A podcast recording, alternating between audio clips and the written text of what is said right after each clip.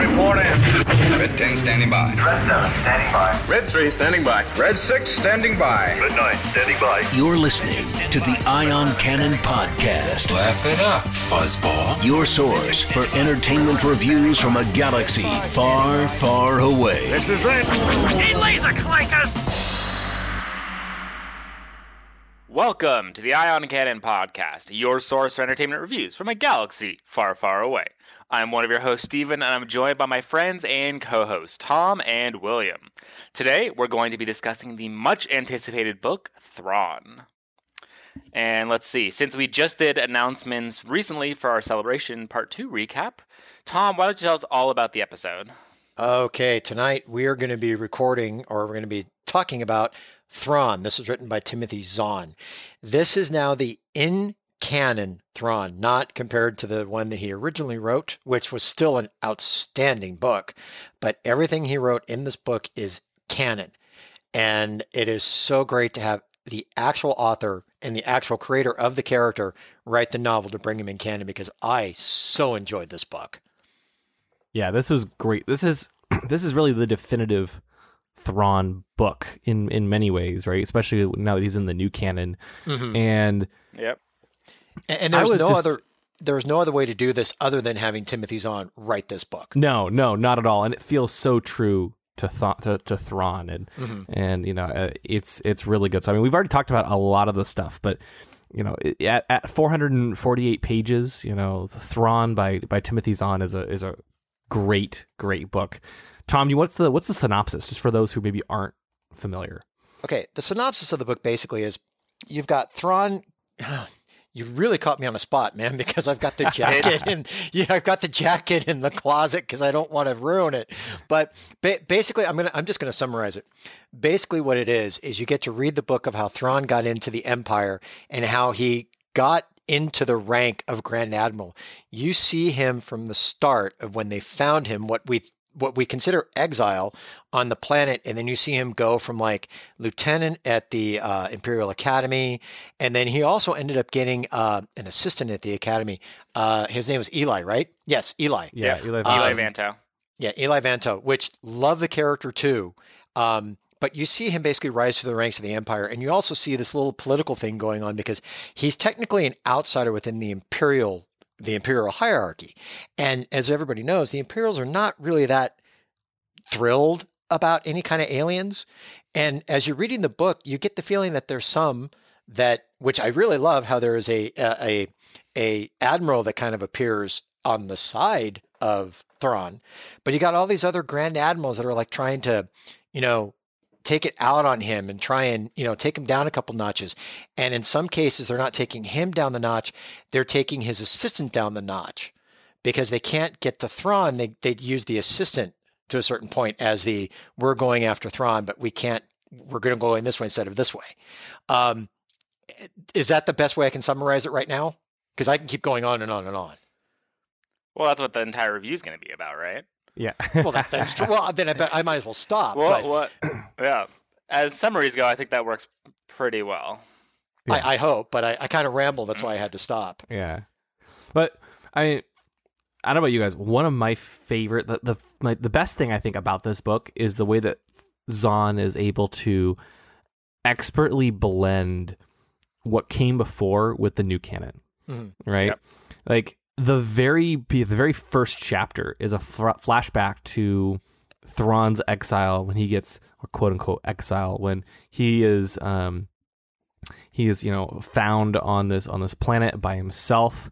And uh, this is where he meets Eli Vanto right? The the the the, emp- the empire is finds this mysterious force that's taking out their units while they're hunting smugglers and they eventually manage to capture this this strange alien all right and it's Thrawn Mhm. and Eli kind of knows a, a bit more about what's going on he, he studied the you know at least heard of the Chiss Mhm. but uh, he knows their language uh, Sy Bisti but like it- you know it- this it sounds interesting in general Mhm. but it, fans of the EU will actually recognize this story. This was Mist Encounter from 1995, uh, and the smuggler they were capturing while or they were going after, while he's never actually mentioned by name in this book, is Booster Terrik.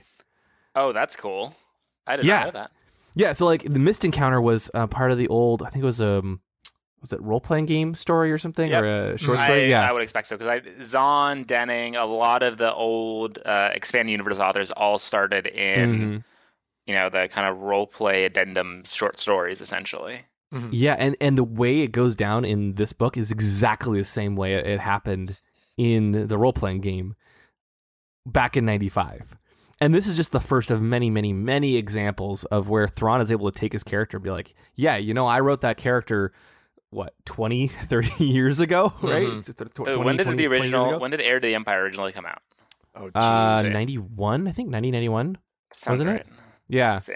Um, Yep, June 1991. So yeah, 26 years ago he wrote this character and he's able to bring back all of these things and fit them into the new canon, you know. And Mhm. the Empire, especially post post Return of the Jedi, but even parts of the, you know, parts of the original trilogy as well has changed so much over the years, especially since Dis- the Disney acquisition. And if- yet, if, when you if you'll remember, Heir to the Empire originally talked about how uh, the Clone Wars was it heavily implied the Clone Wars was a clone uprising with a bunch of clones who went crazy. yeah, Um, God, and actually, so the- since like- I've read the book. it's long enough ago that like in the 20th anniversary edition uh you know where there's little annotations throughout the novel Zahn talks about how originally the Noghri are going to be called Sith because Darth Vader was the Lord of the Sith and he thought that would Mhm. be kind of a cool connection right. because you know th- like it, this predates the Sith like the original Thrawn novel predates the Sith which is pretty like- unbelievable. yeah. yeah. So And yet, it's very cool this book works so well and mer- blends everything together right there's there's Oh, a yeah. couple of characters we don't get not not 100% but like you know there's no admiral uh, Pellaeon for for example Yeah. um, but there's What? Admiral Yularen. I mean, that's Yeah. that that is uh-huh n- to to, to well kind of cut no, in here. not Adm- he's a colonel Well, Colonel, Yu- well, we got Yularen, okay. But Yes. the, the thing, the thing I really loved about this book is it tied very much into Star Wars Rebels because you also got, Mm. um, um, uh, I, I can't, I'm just going to call her Ari Price, okay. Arihnda Price thank you, Arihnda Price, okay, which is Yeah. basically Governor Price, okay. And then you also heard toward the end about Admiral Constantine showed Mm-hmm. up. So I loved how it's blending, and I think this is the best thing that happened with the story group is everything is starting to make a connection instead of just being a wild west thing of all these stories and, and not not to blast the EU and not to sit there and say I'd love to have it come back and say Disney did the right thing by getting rid of that. But because of the the, the so tight story group and they're making sure everything connects I loved how this book gave a backstory to Ariana Price to where you understand going forward how she ties into Rebels, how she ties into Thrawn, and how toward like I said, the end of the book, you see Constantine come in. And I think Zahn taking his character and blending all that in and making it seem so natural, that's the thing that was the best thing about this book. yeah I Mhm. I would be We're- very inclined to agree were you expecting Arihnda Price to be such a central character No, in this book no. that's that's the thing I think that surprised me the most, right? You've, you've got Thrawn and you've got his sidekick Eli, who we'll, we'll come back to in a little bit. But Arihnda Price was arguably as big, if not bigger, of a character would- than Uh, than I Thrawn. wouldn't- Like the I would not say entire bigger well, but- the entire end of the book mostly focuses on Arihnda.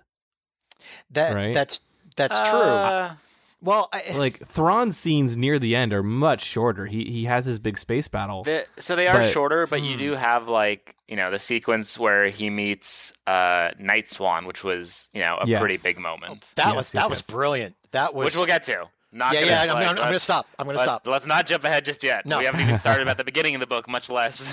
Sorry about Yeah. that. I No, do no, no, want to talk that's- about that. That was brilliant. I know that's what I was saying. I'm just heading it off before we even Yeah. go down. Okay, sorry. But yes. Okay.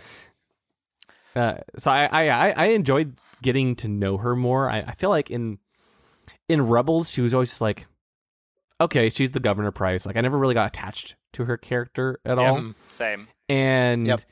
this book really gave us a lot of depth to her, and actually made you feel kind of like you, you wanted to root for her in, in many ways. And we find out about her her whole how she starts off as just you know working in her family's mine, and eventually you know that's all taken away from her by this this evil uh, Senator Renking, and he basically kicks her, exiles her family, and she eventually rises through the ranks and becomes the governor of Lothal. And so we see how she gets to that point. In Yeah. in a way, but but in a way, she doesn't really quote unquote rise through the ranks. In a way, I think you could say it was almost blackmail on how she got to Oh, be totally. the governor. I Yeah, mean, yeah, she's, yeah. she still rose through the ranks, but she just did it through nefarious Oh, means. bla- totally Uh, blackmail. I mean, exactly. just flat out blackmail. Well, she learned to play the system, mm-hmm. Mm-hmm. Absolutely. which is, you know, Yeah. like a good Yeah. thing. A- Yeah. And conversely, we also get Ryder Azadi in this book, uh-huh. who is the governor, uh, who's still the governor at, at, at this point when the Wait. book takes place. So I could not remember. Is that was that the same Ryder Azadi we saw in Rebels? Yes. Yeah. 'Cause- Remember, he he was the former governor at the time, and now he's you know, I- he's working with the Rebels. I rebels. always got the sense he was no longer the former governor because of his uh, rebel dealings. I would say, and I did I not thought get so any- too. I did not get that sense at all in this novel. hmm. Yeah, and, and maybe it's because we're we're seeing this this book is through the eyes of the Empire, and so you know, Ryder is cast as this vindictive guy um, who is you know m- more mean. He's not like your typical good guy, right? As he ends up being in in Rebels, even though he's not a central character. Uh, I was surprised by how they characterized him in this book, but again, we're we're we're seeing him through the eyes of the Empire, and so that could make a lot of that could be the explanation why That's true. um even why he was different from his characterization. Uh, i don't think they are at odds with each other or, or you know maybe it's just we just didn't know about his real personality uh because we only saw him in in, in limited capacity in the in the show. Um but yeah it was it was i just i, I like to see these other sides of the characters. Hmm it was cool uh Definitely, yeah. and Yeah. and we also so we in the old EU it was always like said that the empire hates aliens right but it seems like is it just me in recent years that's been less of the case right It was never there's as big been- of a piece in the new canon. I think, yeah. yeah and so they explain that by saying that the empire hates aliens or the, the, the empire doesn't like aliens but the official guidance is to respect them but many ignore that Mhm. right um Well, and they it- talked about how many aliens side with the separatists in the Clone Wars, leading them, leading the Empire to distrust them, and Mhm. and the Imperials often go over the line without, like, up to the line, but don't actually cross it when they're in their dealings with them. I, I think for me, it was more like they are now tolerable. And I think when it came to Thrawn, other than the ones who were trying to take him down, it got to the point because he was so brilliant, they almost they had to tolerate him because at every every turn when someone on the other side thought they had him, Thrawn was able to outthink them. Mm-hmm. So he ended up being, you know, let's say a tolerable alien that they're just like, okay, well, if we have to have one we have to side with, he's the better choice. So we have to tolerate this. Mm-hmm. So Yeah, that's and what both I got out of it. and both Thrawn and Eli had to deal with this uphill battle of you know Thrawn Mhm. is Thrawn is an alien, and the Empire hates aliens, and Eli is from the uh, he's from the Outer Rim, Yep. uh, and he's not from the core, and so they don't really like him either. Um, and so he kind of has to he has to deal with with these kind of prejudices and and and eventually kind of overcome and we see how they rise through the ranks uh, over time Mhm. uh, in spite of the opposition And that's the thing I loved about this book that was just so brilliant and well written is you have this guy, he was supposed to be a supply officer. That's all he wanted to do because his background was in supplies. He just wanted to be a supply officer. At any point, he was like, I'm I'm being overlooked. Okay, if Thrawn goes down, then maybe I can go back to be a supply officer. But Mhm. as you go through the book, you slowly see, and this was so brilliant, Thrawn at every turn was teaching Eli, was Mhm. giving him pointers. What do you think? Was getting him to think strategically. And that was the one thing that all the way through the book, you got to see it build up to what happened at the end, and you understood where that character was going.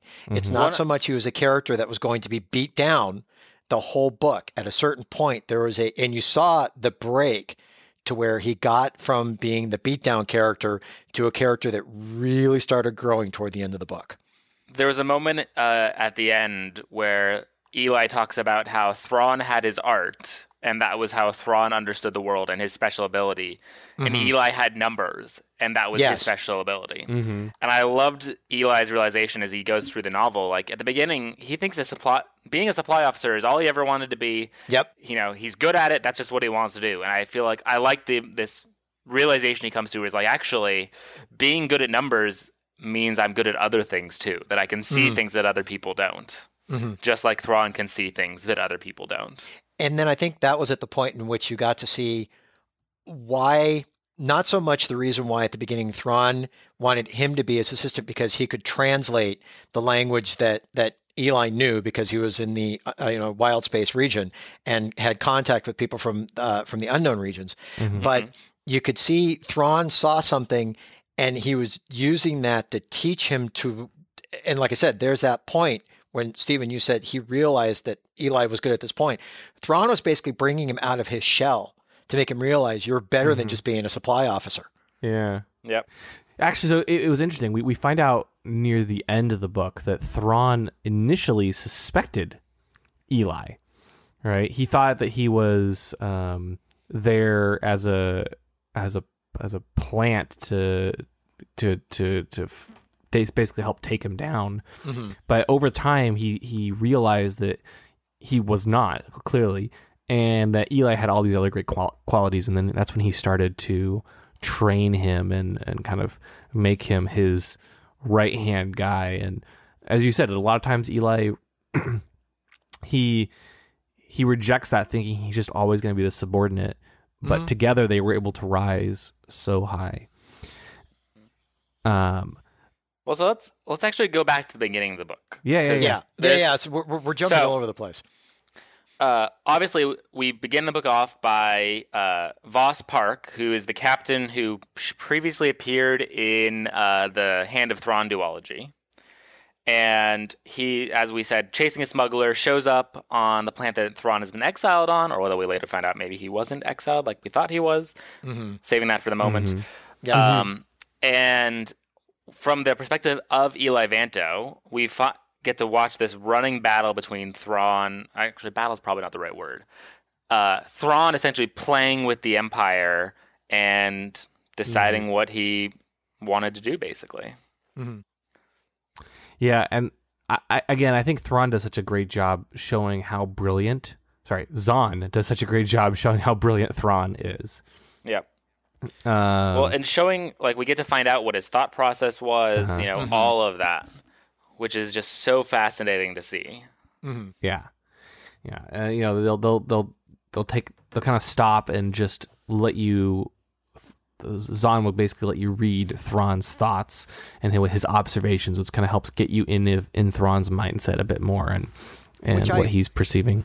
I thought was brilliant that you got to get inside Thrawn with and, and it's very clear that you're you're in his thought process because it's the subtleties of, you know, the the body heat of of this person is elevated or the smirk on his face means this or the body language is Mhm. this that you're that far into his brain that that you're getting into his thinking process and you can see how well of a tactician he is hmm to where it all just starts coming together as you read the book. Yeah. Yeah.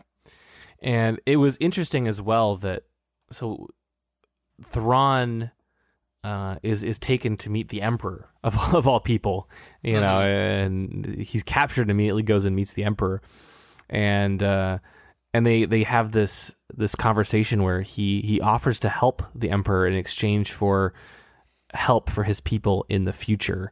Uh, and he believes the emperor emperor will keep his word because Anakin spoke so highly of Chancellor Palpatine way back in the day.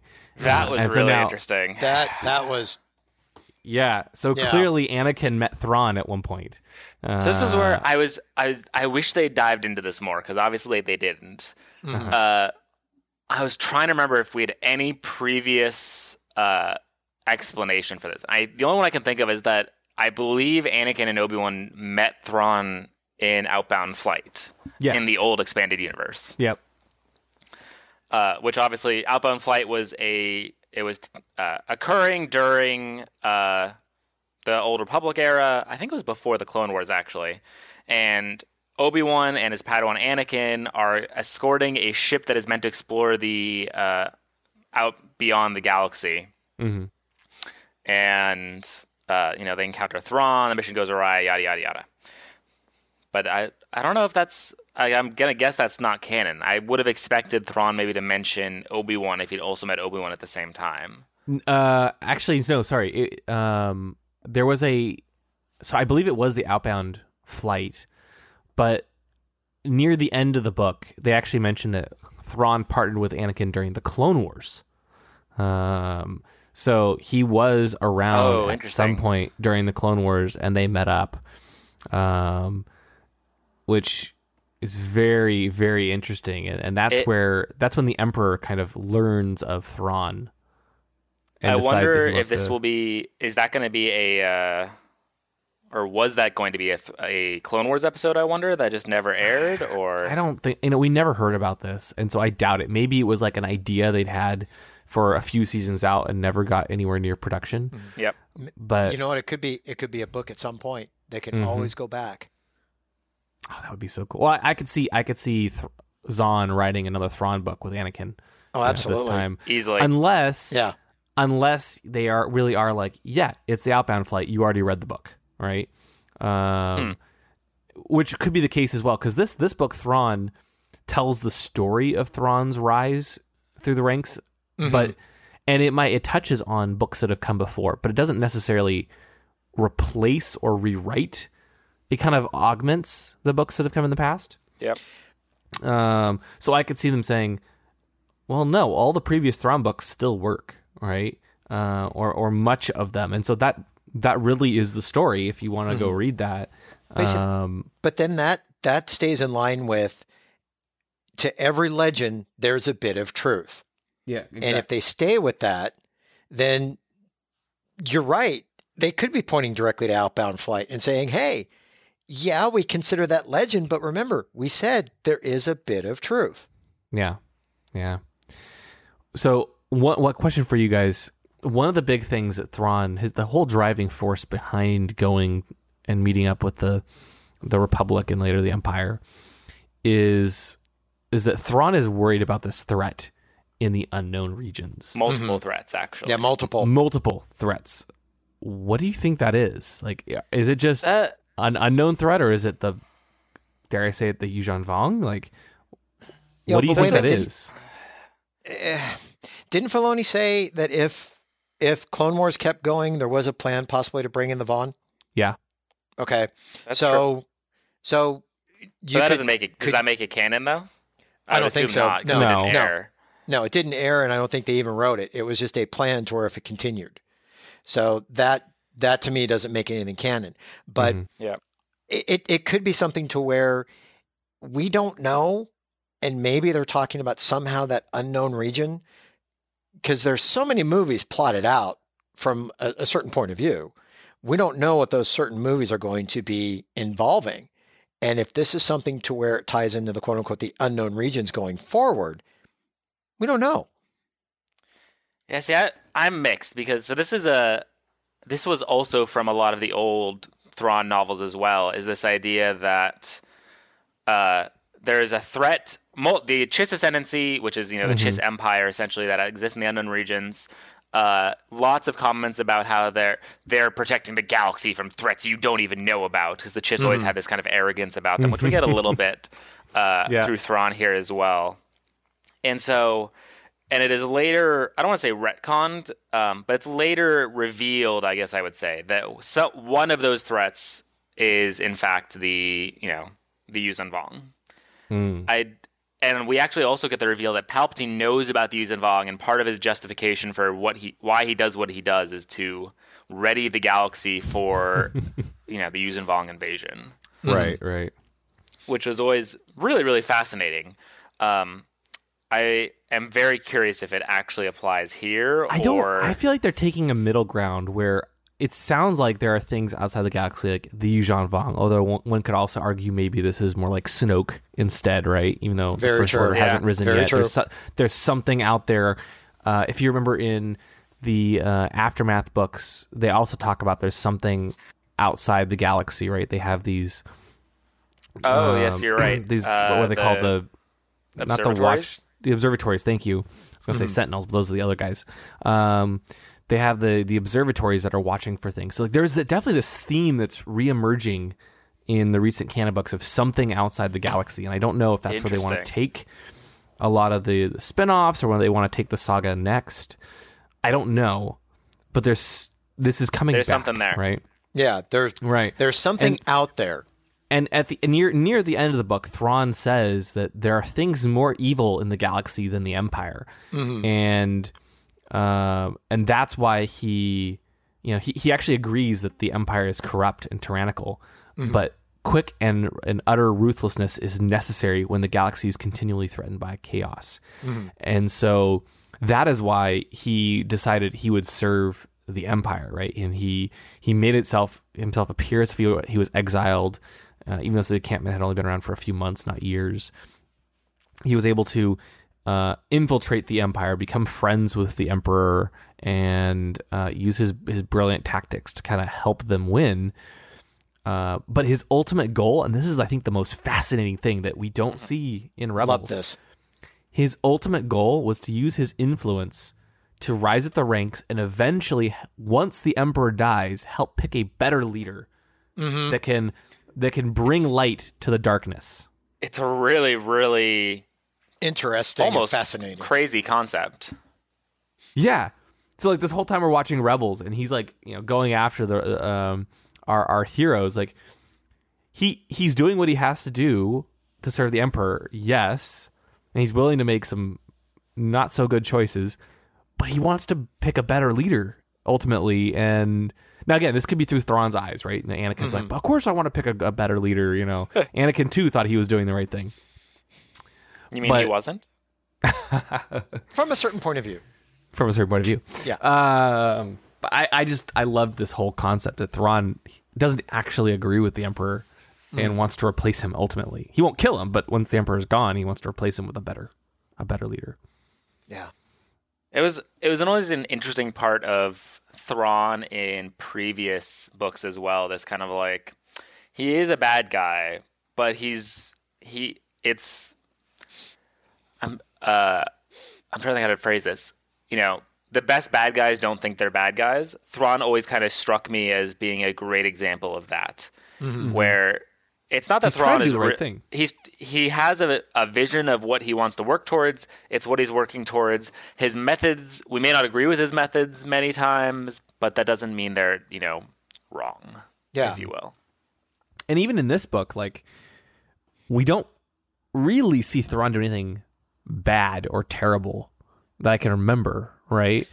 he puts down a couple up rebel up uh, uh, one or two insurgencies.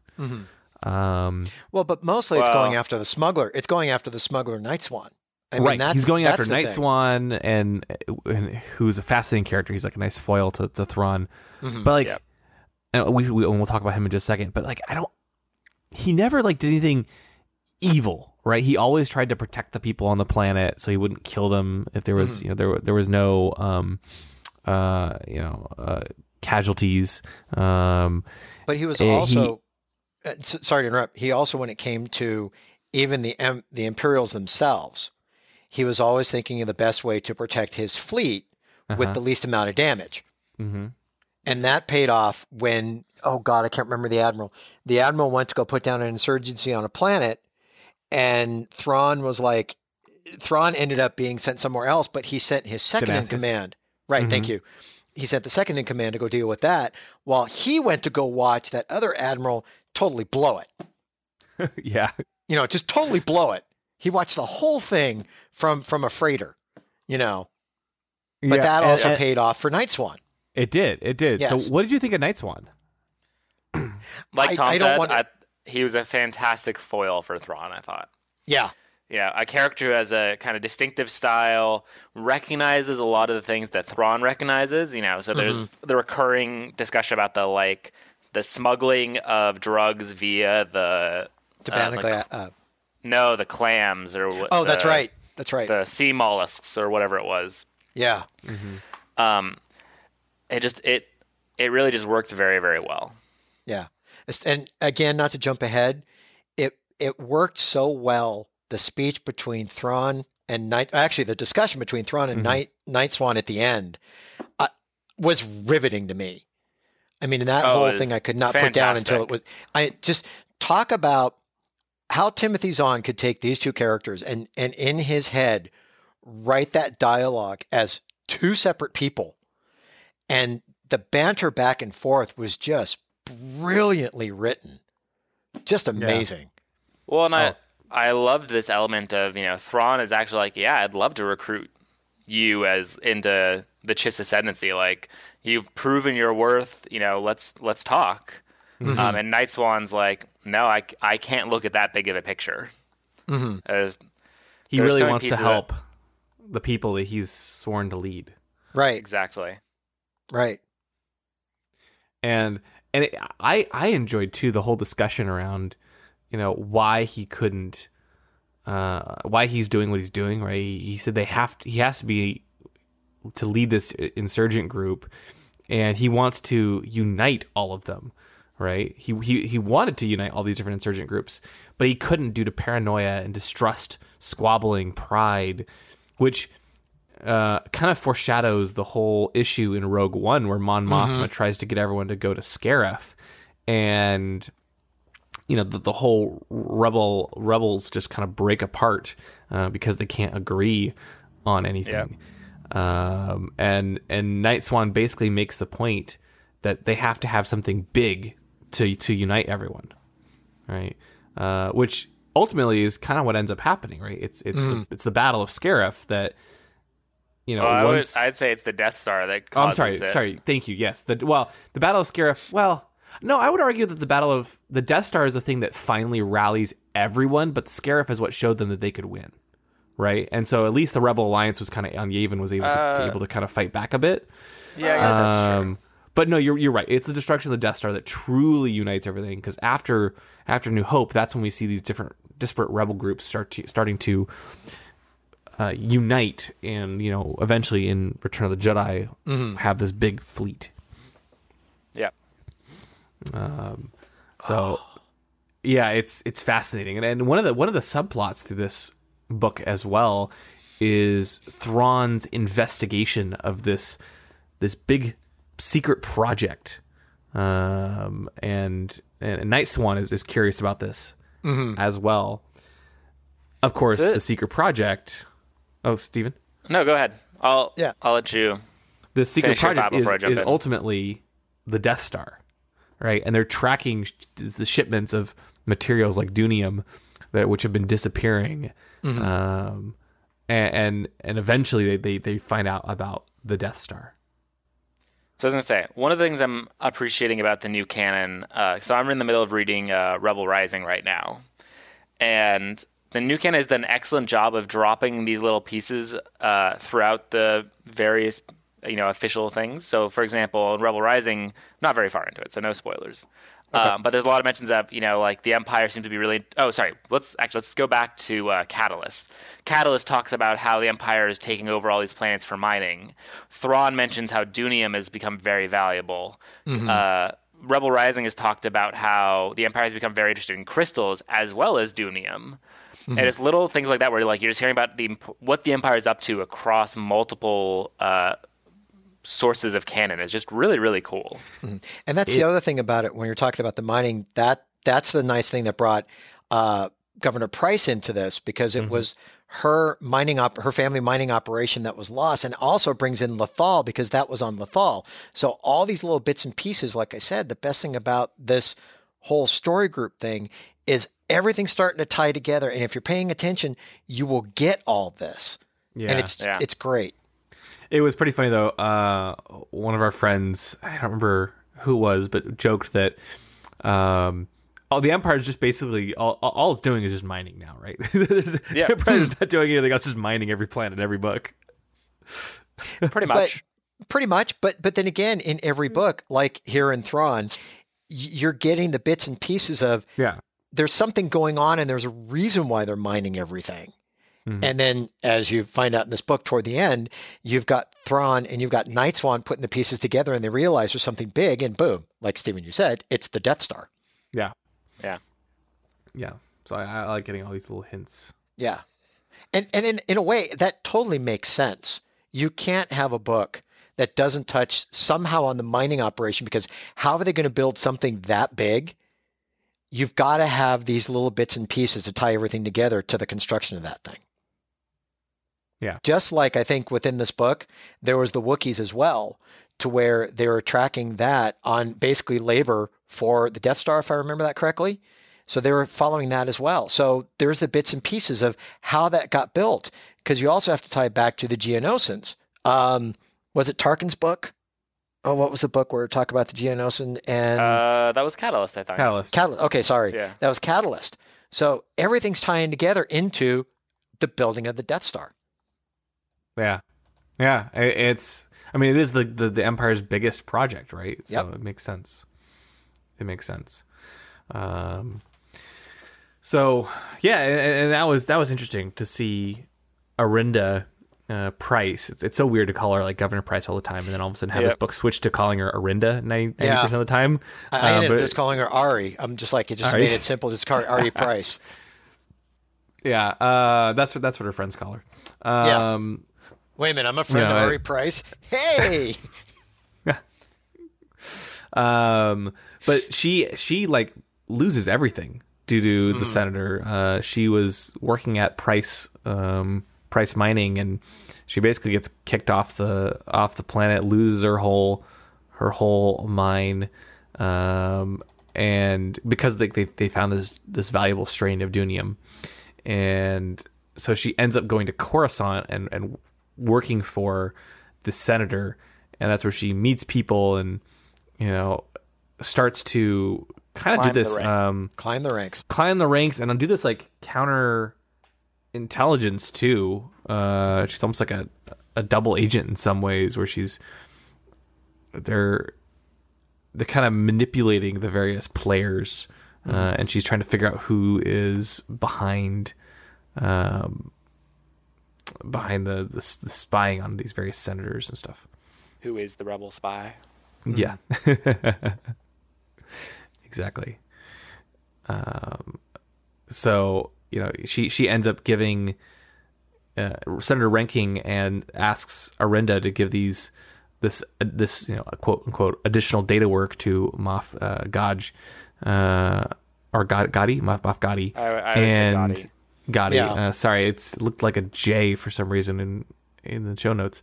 Uh, Moff Ghadi, and it turns out it's a fake data card, and you know she he he notices and starts to turn on her, and actually frame her with this illicit spice uh, called swirly dips. Sure, why not? Yeah, I, I think it's Um, only mentioned once, and that was it. yeah, yeah, that was a pretty funny one. for though. for good reason. yeah. Um, and, and so she ends up working with Ghadi to go back after uh, Renking, and there's this big back and forth, um, uh, back and forth throughout the throughout the book, where she's kind of playing as many sides as she can. Uh, and, and so you know, I don't know, we, we don't have to go into full detail, but she kind of has these this roller coaster ride through on Coruscant. I have to say, I was su- impressed that I actually enjoyed her sections as much as I did. Because I I've never Yes. been that interested in Price as a character. Mm-hmm. Uh, I was okay with reading about her in the novel. And some of that uh, of course, Zahn did a great job of writing the character. But Yeah, no, I think it's a testament to to Zahn that it was as good, uh, as interesting. She was her, her her parts were as interesting as as they were. Um, not that she's a bad character. She's just I don't know. I, I came in wanting to read a book about Thrawn, right? And exactly. Right. and you get this governor who was who was in Rebels, and it was nice to learn more details about her. But like, she's just like running this mining com- company and she loses it and then she's trying to get back her job and it's just like okay and but but you cared and so Zahn did a good job Well, the best thing about it is he actually gave her a backstory. You see Mhm. why she is the way she is in Rebels, and, and in a way, as we mentioned, she not only lost the mining company, but she also ended up losing her status within the Empire and had to start all over again. So she was basically slapped down twice to get to At where least, she was not, as a I was- governor. Yeah. is it twice yeah, or three not more. times? oh yeah probably, probably Okay, three I- times Okay, three times. I I okay, three times. I, I remember the twice because she she did the spice thing and then she ended up being slapped down again, where she ended up um, walking into let's just say the uh, the the the job company and saying, "Look, I'll sit here and work for free for Oh, a week and a half or whatever, and then um, if that's the case, you know, you can keep me or not." And she started from the bottom there again, so. You know, she worked She her way up. she had some great sequences around the perseverance when you really Yes. really care. Yes. Mhm. And that was one for me that got me is where she just walked into this place and she just said, Look, the person that I just talked to up there looks like she's not doing a good job. I can do the job better. You've got plenty of desks here that are Mhm. empty. Give me a desk, give me a week, and let me prove myself. And then the next time you read it, she's been there for over a month. yeah and she's just you know killing it. Yeah. and then and then later on she you know she she goes to she she she meets Yularen she meets Thrawn all right? and uh she eventually goes to Tarkin and pitches him uh, about higher skies which is this this the group that's doing this um that they're investigating right? Uh, the Thrawn and Eli and Yularen are all investigating uh, that's like spying on different senators and stuff. Um and uh she she she goes to Thrawn or Tarkin with this data file and says, "I'll give this to you, and I've been working with Thrawn and and, and Yularen, but you have to make me governor."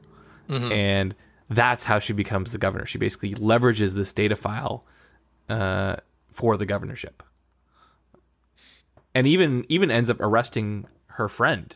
yeah, she turned on her friends. Yeah, That's But were how they her brutal she can friends? be. They Well- they No, were definitely think so. kind of they were definitely using her. Well, I, Yeah. I, I think I think between the two, the guy, yes, but the her uh her Sinji, Jua Jua here.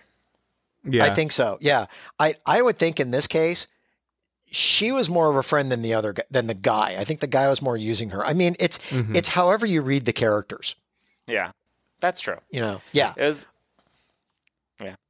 But but it just shows for governor for Price, she will step over anybody to get to where she wants to go. hmm And she immediately start and starts intimidating all of her subordinates when she gets to Lothal. And to my surprise, she even shut down her own company, Price Mining, Yes. as kind of a you know take that to Senator Renking. She she shuts down the company that Renking still owns, and gives the Doonium uh, vein to uh, Echos, um, and you know immediately starts uh, kind of taking control again. We also get some appearances w- w- from Minister Maketh Tua.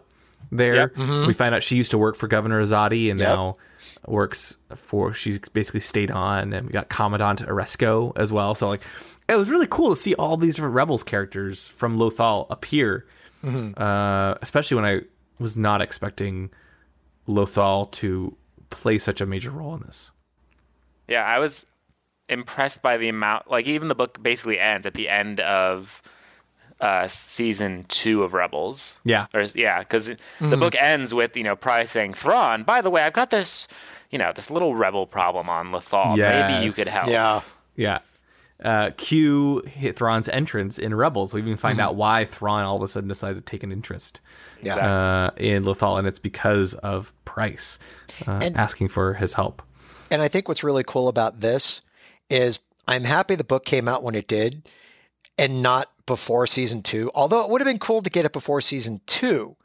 So you could get the the lead into this. But it's nice that season two is over. It's nice now to get the backstory.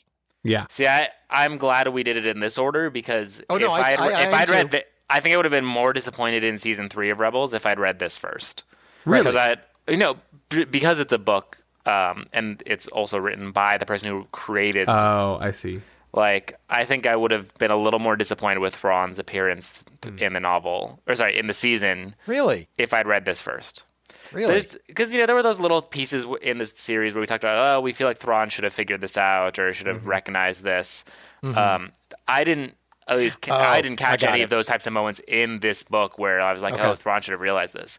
In Got fact, it. Okay. obviously there are multiple pieces where Thrawn realizes things that we've missed, which is really, Right. really cool. Yeah, and it's like, oh wow, I completely uh, didn't see Like that. I would never have thought of that, but now that you've mentioned it, I can totally see how you how you've arrived at the conclusion you did. yeah. Mm-hmm. Oh yeah. Yeah, so you would have gone into season three with a preconceived notion of how Thrawn should have been because you read the book and Timothy Zahn's version of it. I see. Okay, Yeah. Yeah. I get it. I also uh, what was also cool is we actually find out how the the imperial base on Lothal uh, gets started there, and that's because Arihnda she and she plays this brilliantly too, right? There's this there's this military base that was going to be placed on the planet Cantoni nearby, and she uses she enlists the help of Thrawn to figure out that he Thrawn like does all this analysis and says that yes, the the a military base on Lothal would be better, and then she goes to Senator Renking and convinces him to bribe the governor of Cantoni uh, to kind of drop out of the race. So not only does she have this data to back up her position, but she convinces the governor to say, "I don't want this base on my planet anymore." Um, and then she promptly turns in Renking for bribery, uh, killing two birds with one stone. So not only does she get the base on her planet, she also gets rid of Renking, who was the biggest sword uh, thorn in her side throughout this entire book. Uh, and so she kind of almost had a Thrawn moment herself there when uh, she does all this. Again, that just shows how ruthless she became. Yeah, yeah, and and so I was surprised at actually how how good she was at at, at plotting and hmm getting to where she wanted to go. I don't know. It was good good stuff. Good stuff. Uh, another thing I liked, and this is a small thing, but you know, sometimes people complain about the prequels and the Clone Wars era. Uh, so it was really nice to see Thrawn at, at one point. They were talking about the Clone Wars because remember he had these buzz droids that he was modifying. That Uh, was really cool. Lots of cool little That- pieces in the that novel was like cool. that too. Yeah, yeah, and and someone says someone makes a point about how the Clone Wars is irrelevant, right? And and Thrawn says, in point of fact, sir, everything about that era interests me, and it's like, yeah, go Thrawn. We're right Mm-hmm. there with you. Give us give us the Clone Wars back. Yeah. oh, good, good No, I stuff. Good stuff. totally agree. Well, especially how he used that uh, the the buzz droid. I mean, it, and it's funny because wasn't it Nightswan who? Oh God, I'm trying to remember. Nightswan basically let them bring the buzz droids onto that ship after they Yeah. uh, before they were captured, because wasn't it the Imperials got onto the ship thinking that there was a problem on the ship and they lost its hyperdrive. Yeah, they thought whatever. there was an issue with the hyperdrive, right. and then So- you know, yeah, go ahead and finish it. Yeah, so Thrawn's captain's like uh, the captain at the time, I should say, says, huh, Mhm. "No, we're not sticking around for this. If you want to take yourself and like three other people for it, all by all means, you know, Mhm. I'll laugh when it's done." So of course they do. They stay on the ship. It turns out that uh, there was no actual error. It was just that. Uh, what do you call it? It was a setup. It was yeah. Thank you. It was a trap. Yeah, it was a total setup. Mhm. Um, It's a what, Knights- Steven? it, it, it's it's a setup. It's a trap. Yeah. Oh, I was going to do it. It's a trap. Sorry. Please Yeah. continue. Okay. Okay. Continue. That, we're all done here. We're all fine. Okay. anyway, I don't I don't know what I'm even saying anymore. So they uh we find out, you know, it's a trap. Thrawn is taken onto another ship. Nightswan, you know, is curious to see what Thrawn can do because Nightswan was on the ship, and so we've uh Night Thrawn stays on the ship. Uh, sorry, Night Thrawn goes one way. A bunch of pirates take the Night- Imperials the Night other way. Huh? Night Thrawn. Is that what you said? I Night Yes, Night Thrawn. Uh, I meant Nightswan. Anyway, the point is, Thrawn uses the buzz droids to uh, escape the ship and you know break out, kill the pirates, go about his go on his way. All right, I'm done talking because I'm that was clearly not coming out as smooth no, as it I did. intended It did. to. It was. It was. Yeah, I. I, No, I loved. I loved Yeah. these these scenes though. Right, they were so good. Um, yeah, there was also moments like when um uh like they, they so Thrawn and Eli have to go to the Imperial Academy first and Eli you know he was he was originally supposed to study logistics and all of a Mhm. sudden gets thrown into the officer training uh, which he doesn't think he can he can do Mhm. um but he, but you know he has to go with Thrawn now and and these two guys are all of a sudden competing this this alien and this this guy from the uh, from the um uh, from the outer rim are now trying to compete against all of in the you know the number one imperial school right uh the most competitive Yep. competitive one uh, in the galaxy.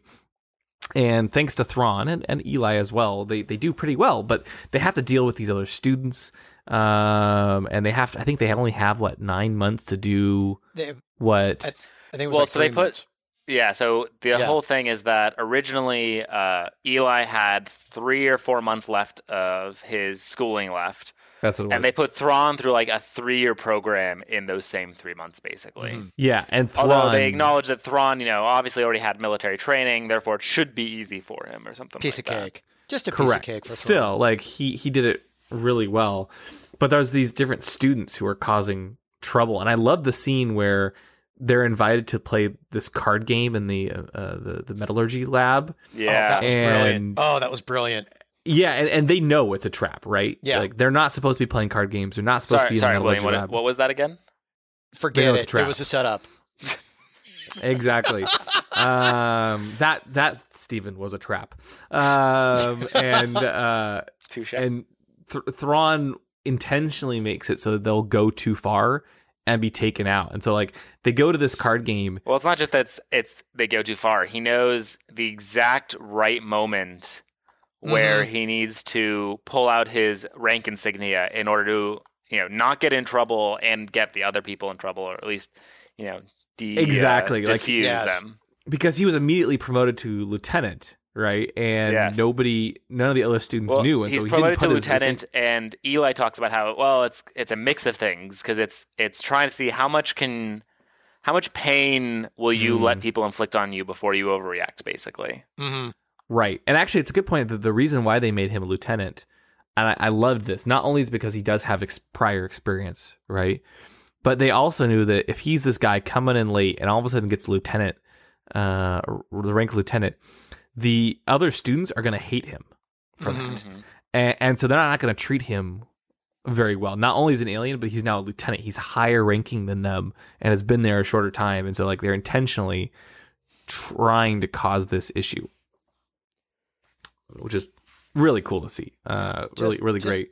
Just brilliant. Oh, But but but the way he does that, right, where they're playing the card game, and then all of a sudden he stands up right as the instructor walks in. He throws on his lieutenant insignia, and the instructor has to apologize to Thrawn. Thrawn. And meanwhile, all the other ca- cadets are uh are reprimanded, and so of course they try to kill him later. Um, and there's this big fight, and he actually gets them. He gets them transferred to the Starfighter Academy. Um, just really it's so fascinating stuff. Which Yeah, doesn't that end up paying off at the end? it does. The guys, he, yeah. the that guys was he again one of those really one of those cool moments when the uh yeah the people who got transferred end up being well. We get another sequence later where Thrawn's like, "I need the best pilot." And they're like, "Oh, Lieutenant Grimm or Gim, what which one Mhm. was it? Is our best pilot." And you later find out that oh, that's one of the pilots that Thrawn sent to the academy. right. And it's not just that he sent them to the academy. It was he looked at them as like, ah, the, of these students who attacked us, I could tell they would make for good fighter pilots based on you know how they approached this situation.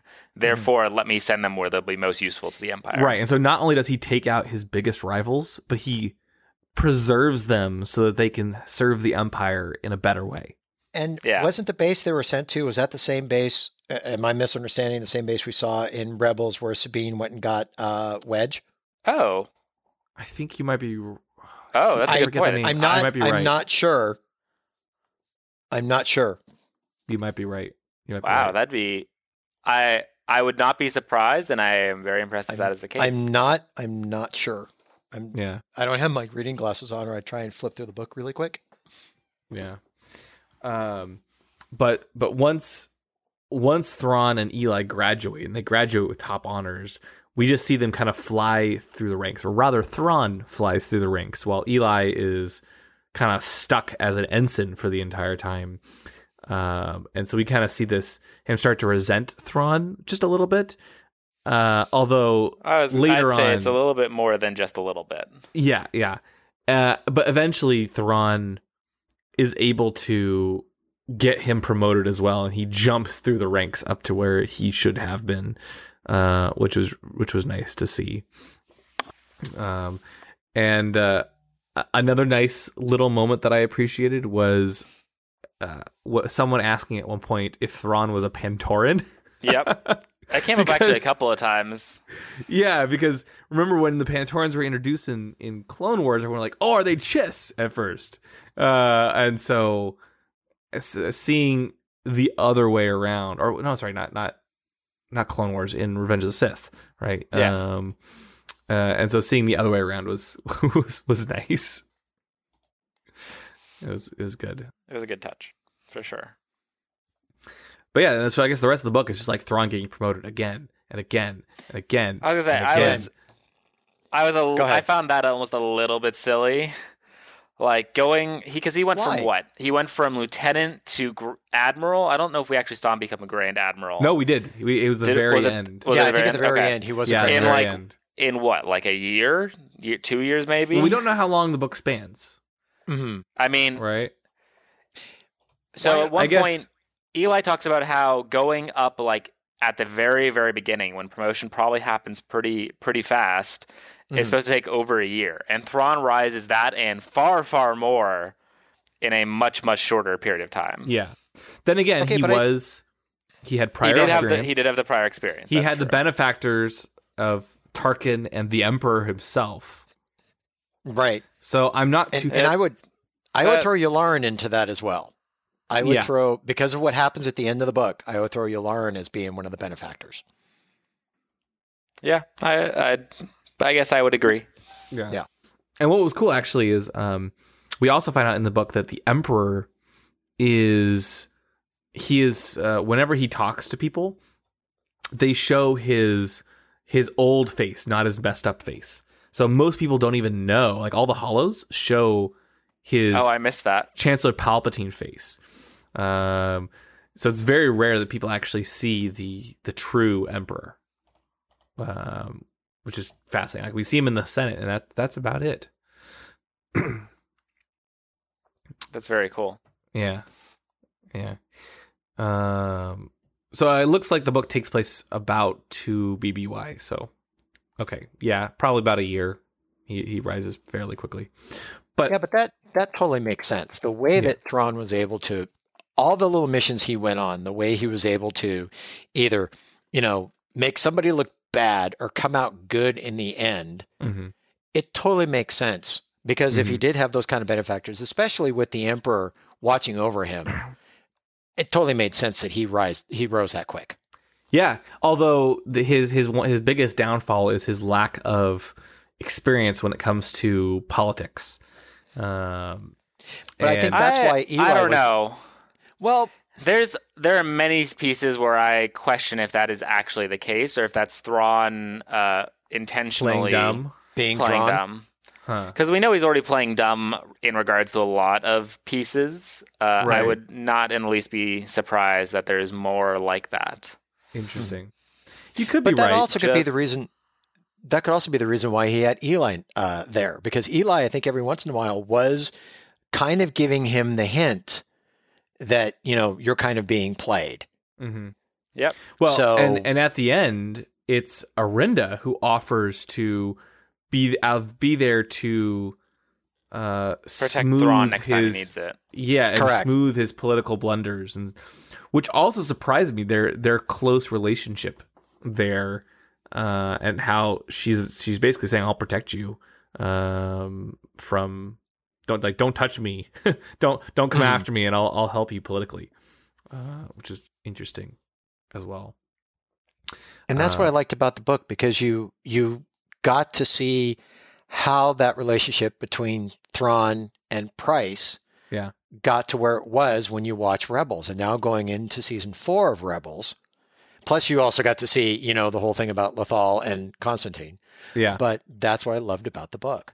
Yeah. No. Now I want to go back and like re re re rewatch all of season three because you know I want to see. mean Like, you didn't want to do that before you read the book? I mean, I did, but now I want to see like how Thrawn interacts with all these other players. Now that Mhm. we've seen Yeah. this this backstory. Um, let's see. We we talked briefly about Arihnda's, uh, fo- you know, the how how central Arihnda is to the end of the book. Um, but basically, there's this there's this planet that is it's protected by uh, a shield generator, right? And Mhm. there's a bunch of turbo laser emplacements and stuff. So the only way they they decide the only way that, that they can stop Nightswan and and take out these insurgents is to um to go down to you know this planet this the planet is uh, uh, Denogra uh, and and and Paragosta City and um and basically take down the shield generator from the inside.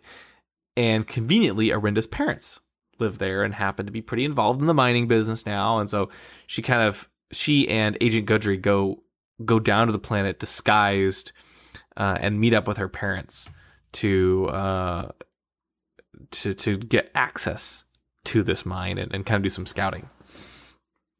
Uh, what do you guys think of this whole end game for Arihnda? It's I thought it was a good end to her character in the way that you know we've seen throughout the novel that she has uh, she's very ambitious and there's very little that stands in her way. Um, I like this idea that her family is important enough that she'll do anything for them, like she'll do anything Mhm. to you know become governor of Lothal and get get her power back. Um, but like her, the moment when she kills the uh, what do you Gudry? the- She she kill, she kills it. Well, she Mhm. kills a town.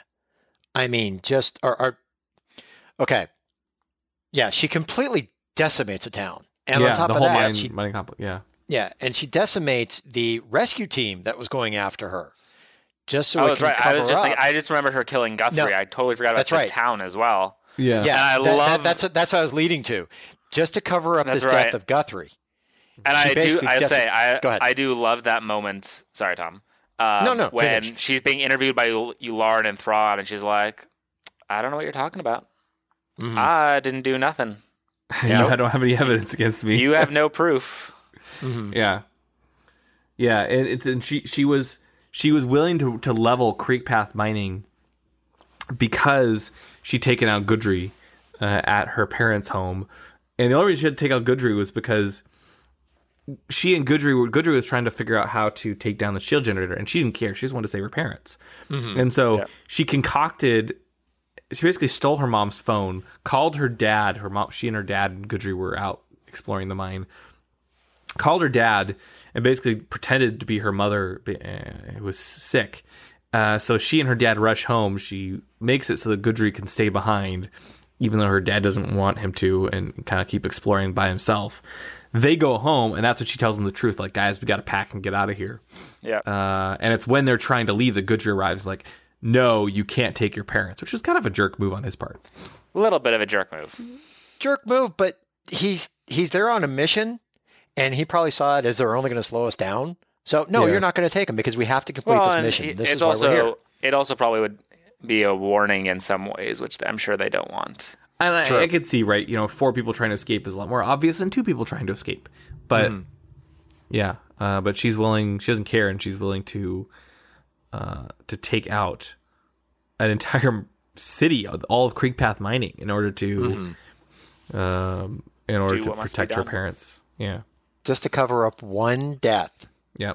Meanwhile, Thrawn is in space, and everyone, everyone doubts him, even Eli. In fact. Um, oh, that was another brilliant move. Yeah, yeah. I, S- Steven, I mean, as our ship expert, this what would you brilliant. think? Yeah, Go this ahead, was- Stephen. You take this. Uh, this is where I'm I'm going to be in trouble because it's been a while since I finished the book because I finished it first. Did I mention that I finished the book first? You did, Steven?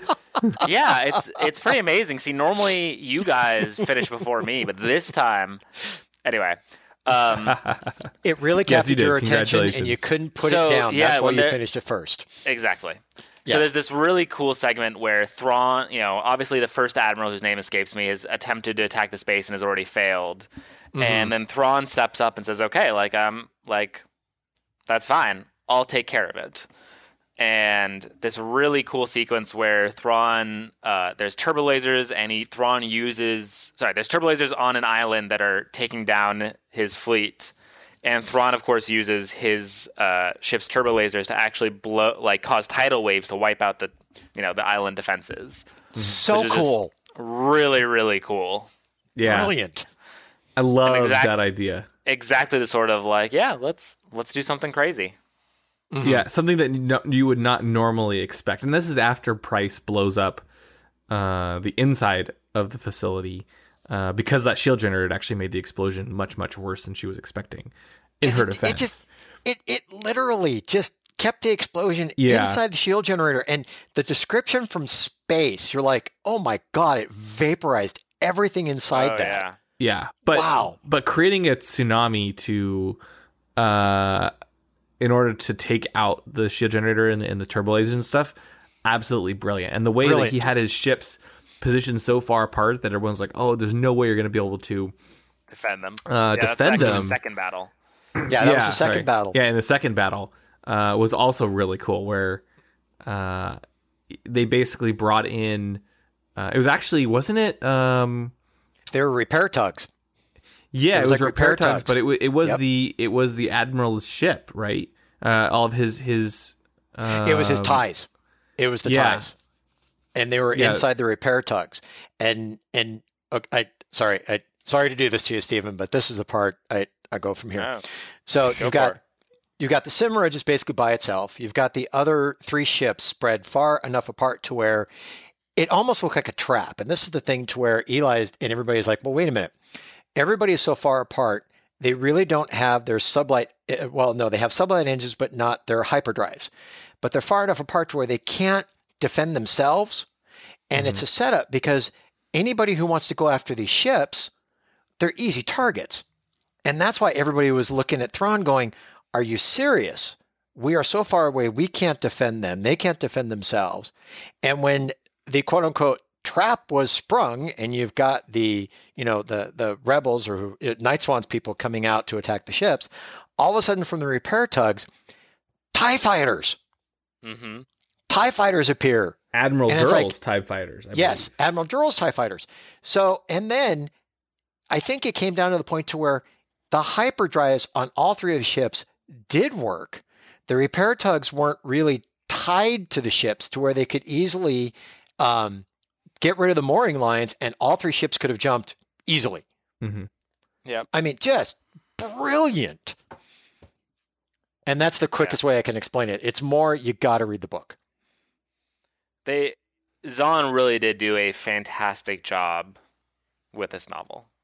Especially at this Right. part to where all the way up to this point everybody you could see the logic in everything he did and everybody's like okay okay okay okay okay and then it gets to this last battle people are now questioning is even this Eli, right? even Yes. Eli is about ready to like, you know, dis- disobey his orders and do something else. Uh, Yep. You know, and Yeah. it ends up he ends up not doing it because it works out. But no one, no one trusted Thrawn at this point. no Well, and the book does such a great job of doing essentially a bunch, stringing together a bunch of these moments where you get a bunch of like, oh no, I don't know what, like we can tell Thrawn has a plan, but I don't know what this plan is. I don't trust it. And then im- mm-hmm. that immediate payoff of, oh, this is what Thrawn was doing, and this is how he came up and knew what to do. Just each of those moments just becomes so satisfying, even you know, ignoring the rest of the book. Yeah. Yep, exactly. And and and ultimately, you know, Ar- Arihnda succeeds and her her her parents are safe on Lothal. Thrawn is promoted to Grand Admiral in this ceremony with the Emperor himself. And he's given command of the Seventh Fleet. You know, he already has the he already received the the Chimera earlier in the in the book, uh, which was cool as well. But now he gets the Seventh Fleet, and that's when Price asks for for help with the rebel insurgents on Lothal, and everything starts to to come together. And then we get this fun scene with the Emperor at the very end. And Wait, with the Thro- Emperor. yes, Yes, Why yes, am I? because they're Why am I blanking on this sequence? well and- because here it co- you you take it, William, because yeah, there's- and, Yeah, and, sorry, and continue. Thrawn demands Yes. to know about the Death Star. Oh, that's right. Okay. And the Emperor is surprised that Thrawn's even figured it out, and he tells him that it will not be used against against the Chiss. In fact, he doesn't even know where the Chiss homeworlds are, but he needs this power to, you know, uh, keep the the galaxy, the galaxy safe. And then he introduces Thrawn to Darth Vader. I was waiting for. I yeah. So I'm sure it would Mm-hmm. if this that scene had gone on any farther. I feel like Thrawn would be like, oh yes, Darth Darth Vader. We've met before. Uh, Kind of same as Tarkin did in the Tarkin novel. Um, I'm sure that was not long in coming. yeah. yeah. Yep. No, it would have been awesome. Let's see, And then you- I was gonna say the book doesn't end there. There's actually one No. more scene which I'm very very interested about. yeah, Okay, so, is so this- Which us, is- Steven. So, you know, we mentioned earlier when Thrawn confronts Nightswan, sorry, Night Thrawn as he's now known. Um, Hey, Thrawn. yes, Night Thrawn. the, okay, the wow, dark, I didn't the Dark Thrawn. Did, didn't know um, that one. Yeah. No, the Dark Thrawn's a different character. Okay. uh any uh, now I've lost my train of thought. Thank you. Uh, anyway, so he says, "Hey, you're very smart. You know, would you like, you know, one of the things I'm here for is to try and help the Chiss Empire as well. Why don't you come join the Chiss?" And Nightswan obviously says no. Uh, instead, we get a final scene at the end where Eli meets with the Chiss Ascendancy and joins them as a uh, recruit which echoes, you know, Voss Parck's role in the Hand of Thrawn duology. It echoes Soontir Fel when he joins the Chiss uh, after he leaves Rogue Squadron. There's a lot of really cool things that they can do with this, and I really hope this gets picked up at some point in the future because I've always found the Chiss Ascendancy fascinating, and you know, knowing what these big threats are that they're fighting and so on. And I, I just really hope they don't leave us hanging here. Yeah. Ah, no, it's but a, that that's a story for another day. That's why they kind Well, of that's leave a- you I'm hanging. okay if it's I'm okay if it's another day as long as it actually is you know another day. I have no Okay. doubts uh, unless they kill off Thrawn in uh in Rebels season 4 I don't think they will. unless they Well, So let me play devil's then- advocate, advocate for a moment though.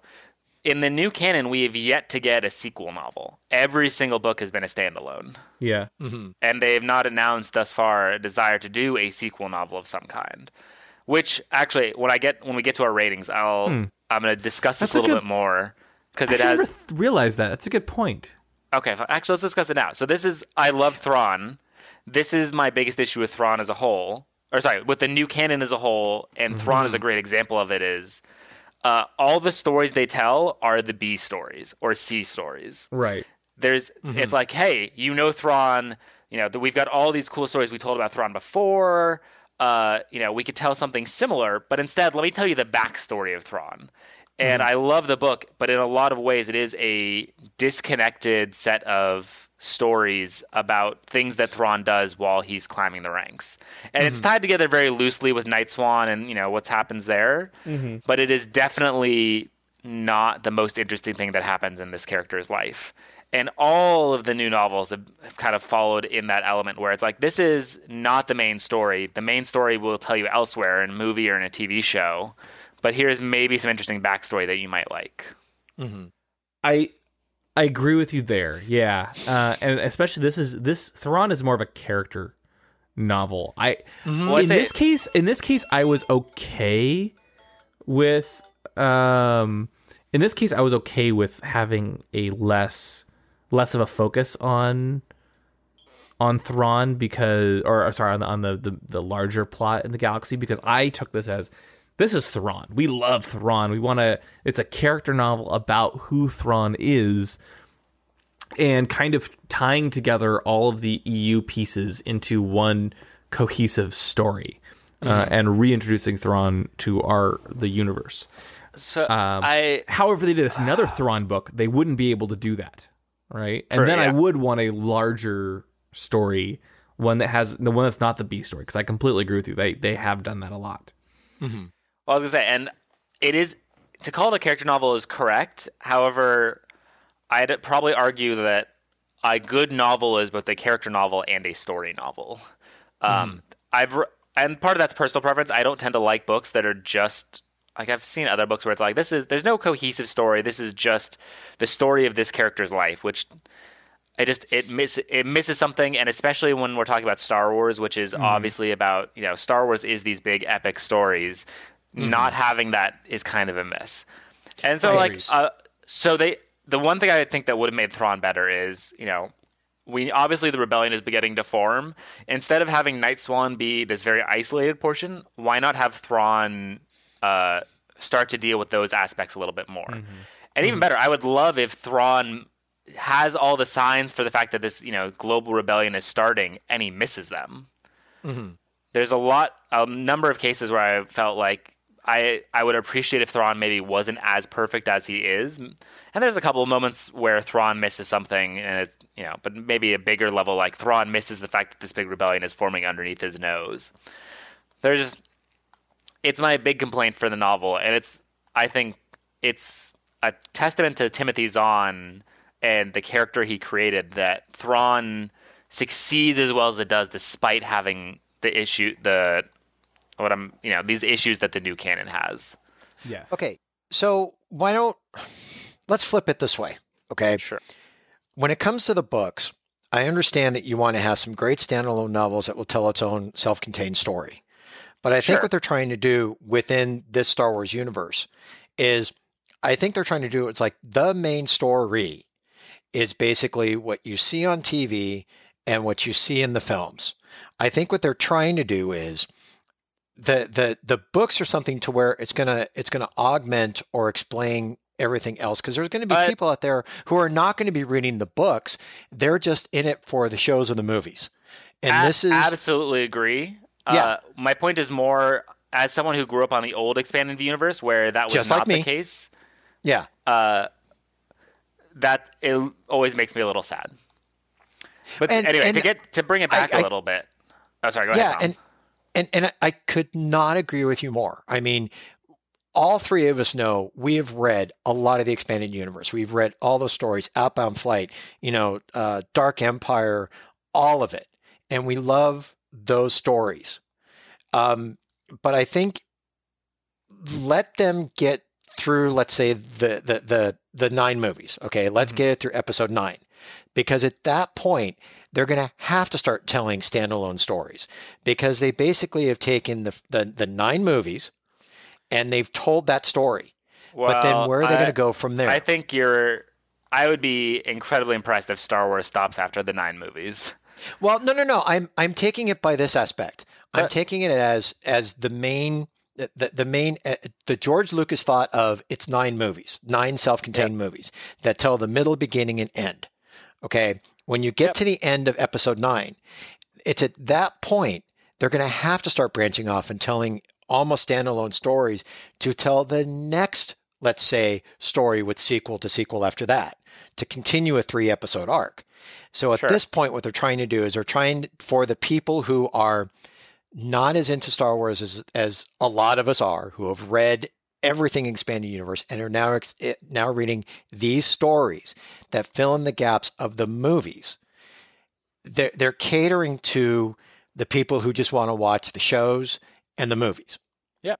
So my question to you then, and this is kind we you were starting to talk about this, William, is do you think we'll see a sequel Thrawn novel? Do we think we'll see, you know, Eli think Vanto's so. story show up in uh like in Rebels or in you know maybe this maybe Eli is Snoke? I don't know. Like you heard it here first. one. I haven't heard that no, one you didn't hear it You here haven't. first. You a- ha- no, no. You heard that here first. No one has ever had that theory.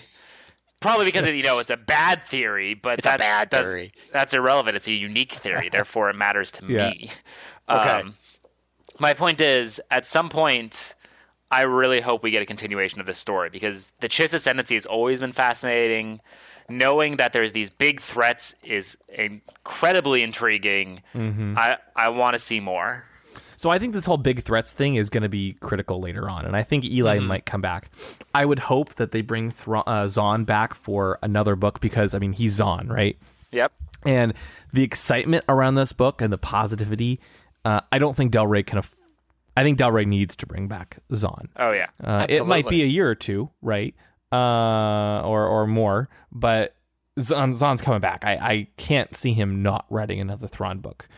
And if he does write another Thrawn book, it'll have to be a sequel of sorts. It might be a standalone novel. You bring up a good point. I actually never realized that there has not been really a, a sequel in the new canon. Uh, in, Well, there, any way. there hasn't been a need to. None of the books have, you Right. know, actually. right and and that's okay um, Yeah, no, it's- as long as they tell That's a bigger a- story. And i think to your point uh one of the things like there was like the new there, there, there was a new mass effect game recently. And one of my main concerns before before going in just seeing like the trailers and stuff before playing it was that there didn't really seem to be a driving force behind the story. It's like we're gonna go explore. Okay Yep. great. That's that's cool but i want a bit more.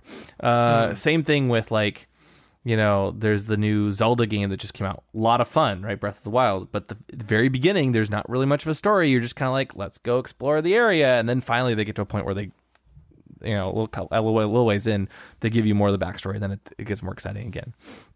Um i'm the same way. Like i want story. And in Thrawn, I think I was I Zahn kept my attention the entire time because it was about Thrawn. And because I I loved Thrawn so much. If I Well, was and the- someone and the who maybe writing is there, know- too, to back it and up. the writing is there, yes, yeah, uh, and and that's a huge piece. If I didn't know about Thrawn and care about Thrawn and seeing his rise up to becoming a Grand Admiral, uh, it would probably be a little bit harder to to be uh, I probably might not have been quite as enthralled in the, with the book. Um, you know, again, the the writing was uh, helps a lot as well. Um, but yeah, no, I, I want to see more than just the B plots or the, the small things where they just start a book and like, here's no, we don't really have a goal inside. I want them to have a an objective and and and a, and a, and a goal. Like we want the Thrawn is is set is going out to defeat this these rebels, or there is this force outside of the galaxy, and we have to prepare like some sort of thing. I don't know, but I think we'll get there at some point. I, Yeah. I think right now it's it's basically think of it this way: they are rebuilding the universe. They had 20 plus years of the expanded universe. Right now, since the, the the company has been purchased by you know the Walt Disney Company, they are right now trying to rebuild that universe and trying to make it a cohesive universe. To where, as we saw at this book, they're pulling in the little pieces to make the story connect everywhere. And yeah, you know, they've got how many years so far the the uh, Star Wars been under the Walt Disney banner this way? Oh, man, they still got a lot of years to Probably been, catch what, up if you look back. years? Yeah, Yeah, if you look back at the 20 plus years Luke has had to where it was just rampant books and novels left and right. You Yeah, know, that's true. It's a good Yeah. point. yeah, yep. So, Yeah, so- hopefully they'll they'll get there, but it was good. yeah. The last thing I, I liked at the end is the little reveal. So the every chapter begins with a, a um some sort of I don't know exactly sure what to call it a, a little couple paragraphs on military tactics or Hmm. some sort of ed- advice or something. You don't really know who it's from. Well, I feel like it's you know it's from Thrawn, but you don't know Oh, what that it that's how I took it too. The- yeah. Fair enough. Yeah. Uh, but at the very end, it's revealed that these are actually Thrawn's journals, which he leaves to Eli, and and Mm-hmm. Eli is is reading uh, before he goes and joins the Chiss Defense Fleet. Um, so I, I kind of like that that little bit as well, and it was a good way to get more into the head of of Thrawn. Mm-hmm. know? So, man, this was a this was a, a, a fun a fun book. I, I I enjoyed it. Without a doubt. Yeah, And the only way it could have been told was Timothy Zahn writing Yeah. it. Oh Yeah. yeah. Yeah. indeed. Yeah, that, So- that was one of the smartest things when it came to this book being released that they were able to get Timothy Zahn to come and re- and write this character. I was almost going to say rewrite. He to me he really didn't rewrite the character. Mhm. He basically wrote Thrawn. Yeah. Yeah. There was nothing new. That was this was just hey, Yeah. I've done this before. This is the next story that you know makes sense to tell. Mm. Yeah, and that's why I think like that's why I think it worked so well because he took if you're a fan of Thrawn, he took everything that's come before and everything that will come and the new canon, the old canon, tied it all together into a nice, you know, uh, a nice package and said, "Here you go. This is Thrawn. You love Thrawn. Here he is, uh, just like he's always been." In the new canon, everything works, or almost everything works. There's some pieces we don't have yet, like Pellaeon or the Noghri, but we know the Noghri are coming in season four of Rebels. Yeah. Mm-hmm. So it's only a matter of time. Well, and Pellaeon actually doesn't show up, I think, until much later. He I, doesn't? I forget now. I my recollection is Pellaeon meets with Thrawn meets Thrawn for the first time pretty much right after before Heir to the Empire. Mm-hmm. Because a lot of Heir to Oh, the okay. Empire is about Thrawn and Pellaeon kind of learning Pellaeon learning to trust Thrawn basically. Oh, sorry, you're right. You're right. Sorry, it was an Heir to the Empire. Yeah. Okay, but that's going to be the thing. I just think of him as being there from the beginning because Heir to the Empire was the first one. Yeah. But, I but mean, that's and, the you- thing and you going could certainly forward. introduce Pellaeon early. Yeah. Yeah, but you see, that's the thing going forward. Now that Thrawn's been brought into this universe, will Admiral Pellaeon be brought in? So, Uh, mm, probably not, because if he was, we would have seen him uh, already Yeah, in see, some that's of the the yeah, I, I, I'm assuming Yeah. he's kind of like basically, you know, Yularen or Yeah. uh, Yeah. Eli, and like he's, he's a combination of various characters now. yeah, agreed. So, yeah. Okay. Anyway, Up for the ratings? it was it was great. Yeah. Yeah. So I, I mean, I don't know. I, I guess I'll go first if you want. It was Go ahead. uh, great book. Really enjoyed it. I love how Thrawn and Zahn, Thrawn, they're basically the same person, right? Uh, I loved how. Zahn expertly blended everything, uh, and and so yeah, I think I'm gonna give this nine and a half Womp Rats uh, out of ten. Again, no no big overarching like galaxy changing stories yet, but there's so many hints, and I'm really excited to see where they take this. So nine and a half Womp Rats out of ten. And ooh man, um, my Womp Rats. Ugh, um, I got so excited. You know, uh, I I hate to say it, but when when Thrawn created the took out that the insurgents and he shot down the you know the turbolasers from from you know from orbit onto the planet and created the um uh the the the tidal wave it wasn't actually a turbo laser oh no Oh, no, no, no. He shot a Merr-Sonn Munitions SWS 1013 projectile launcher, also known as the Celebration T shirt cannon, the cannon cannon. He shot it filled with nine and a half Womp Rats oh, onto the jeez. planet. Too The- funny. The, the combination of this projectile launcher with the gravity of the planet made the Womp Rats hit the surface of the water with such a force that it generated a tidal wave, taking out God. the rebel base. Too funny. Very impressive. Oh my god, most impressive. Uh, Steven, go next. I can't. Okay, I, I gotta. so- I gotta think of something now. Uh, I'm also going to give it a nine and a half out of ten Womp Rats. Again, the only thing I felt like this story was missing was a little bit bigger, a little more connective tissue, is, and making the kind of actual story a little bit bigger. Um, we didn't really talk about it. I loved how Thrawn brought Thrawn. Oh, no, I'm doing it. I loved how Zahn brought They both in, ended on, right? yeah. I loved how Zahn brought in, you know, the art, classic art elements of Thrawn, explained how, you know, what it is that Thrawn looks for in art. Um, We'd always ever seen him make the decision. We never kind of got the into why it, that's the case. So, I, as of all the new Star Wars canon books, this is by far my favorite. Uh, so, like I said, nine out of nine and a half out of ten, and uh, so I, there's one other piece that uh, Zahn, you know, put it meant to put into the book and then kind of later forgot uh, as a dog barks in the background. Um, sorry. uh, so you know, at one point, Eli mentions that you know Thrawn's obviously very obsessed with this Nightswan character, but maybe Nightswan isn't one person. Maybe Nightswan is a collective making decisions. No. And I'm here to tell you, in fact, Night Swan, Cygni, not actually Nightswan. He's the decoy Nightswan. The real one is actually a collective of nine and a half Womp Rats that are orchestrating the rebellion behind the scenes. Cygni's Interesting. The, the last half womp rat. Uh, no, he's he's a front man. Cygni's not even related to Nightswan. Just Oh, front. ma- Oh, front man. I thought I thought you were gonna say the, the top half of the man. He's half womp rat, half man. no. wh- Why would that's a really Oh, that's God. silly. Why would you think that? Oh man. Tom rating. Okay. I think what I'm going to do is we're going to make it a clean sweep at a 9.5. Um, Awesome. I've I've said enough about this book. I am actually this is a book to where once I get all my other books read, I am rereading this book again. I really Yep. enjoyed this book. Um, out of all the books that have been written so far within this new canon, this one is my favorite book. Um, Timothy Zahn really knocked it out of the park. Um, the the best thing I can say is how he was able to take characters from Star Wars Rebels and take this character from the expanded universe and blend them so well together is just a testament to his writing and and just brilliant.